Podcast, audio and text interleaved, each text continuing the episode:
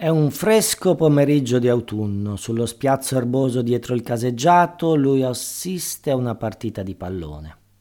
In genere è l'unico spettatore delle partite tra i bambini del caseggiato.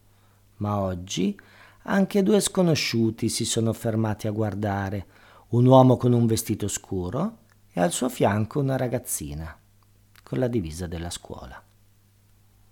La palla fa una parabola alta verso la fascia sinistra dove gioca David, che la stoppa e supera facilmente in velocità il difensore che esce per attaccarlo e tira la palla verso il centro della mischia.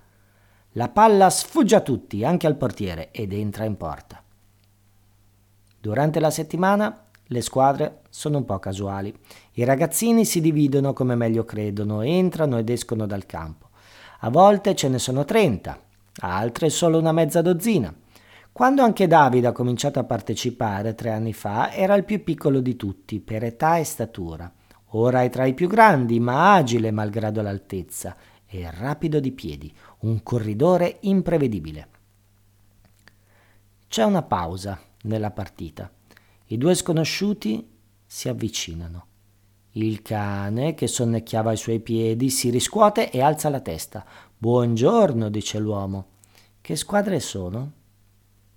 È solo una partita improvvisata tra i bambini del quartiere.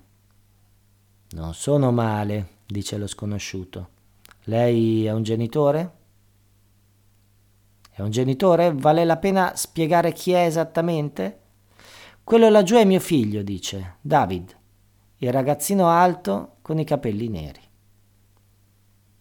Lo sconosciuto ispeziona Davide, il ragazzino alto con i capelli neri che si aggira distratto senza fare molta attenzione al gioco.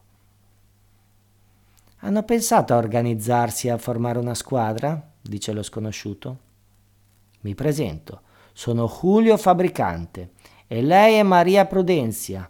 Siamo di Las Manos. Conosce Las Manos? No? È l'orfanotrofio laggiù lungo il fiume. Simon, dice lui, Simon, stringe la mano a Julio fabbricante dell'orfanotrofio e fa un cenno a Maria Prudenzia. Maria si direbbe una ragazzina di 14 anni dalla costituzione robusta, folte sopracciglia e seno ben sviluppato.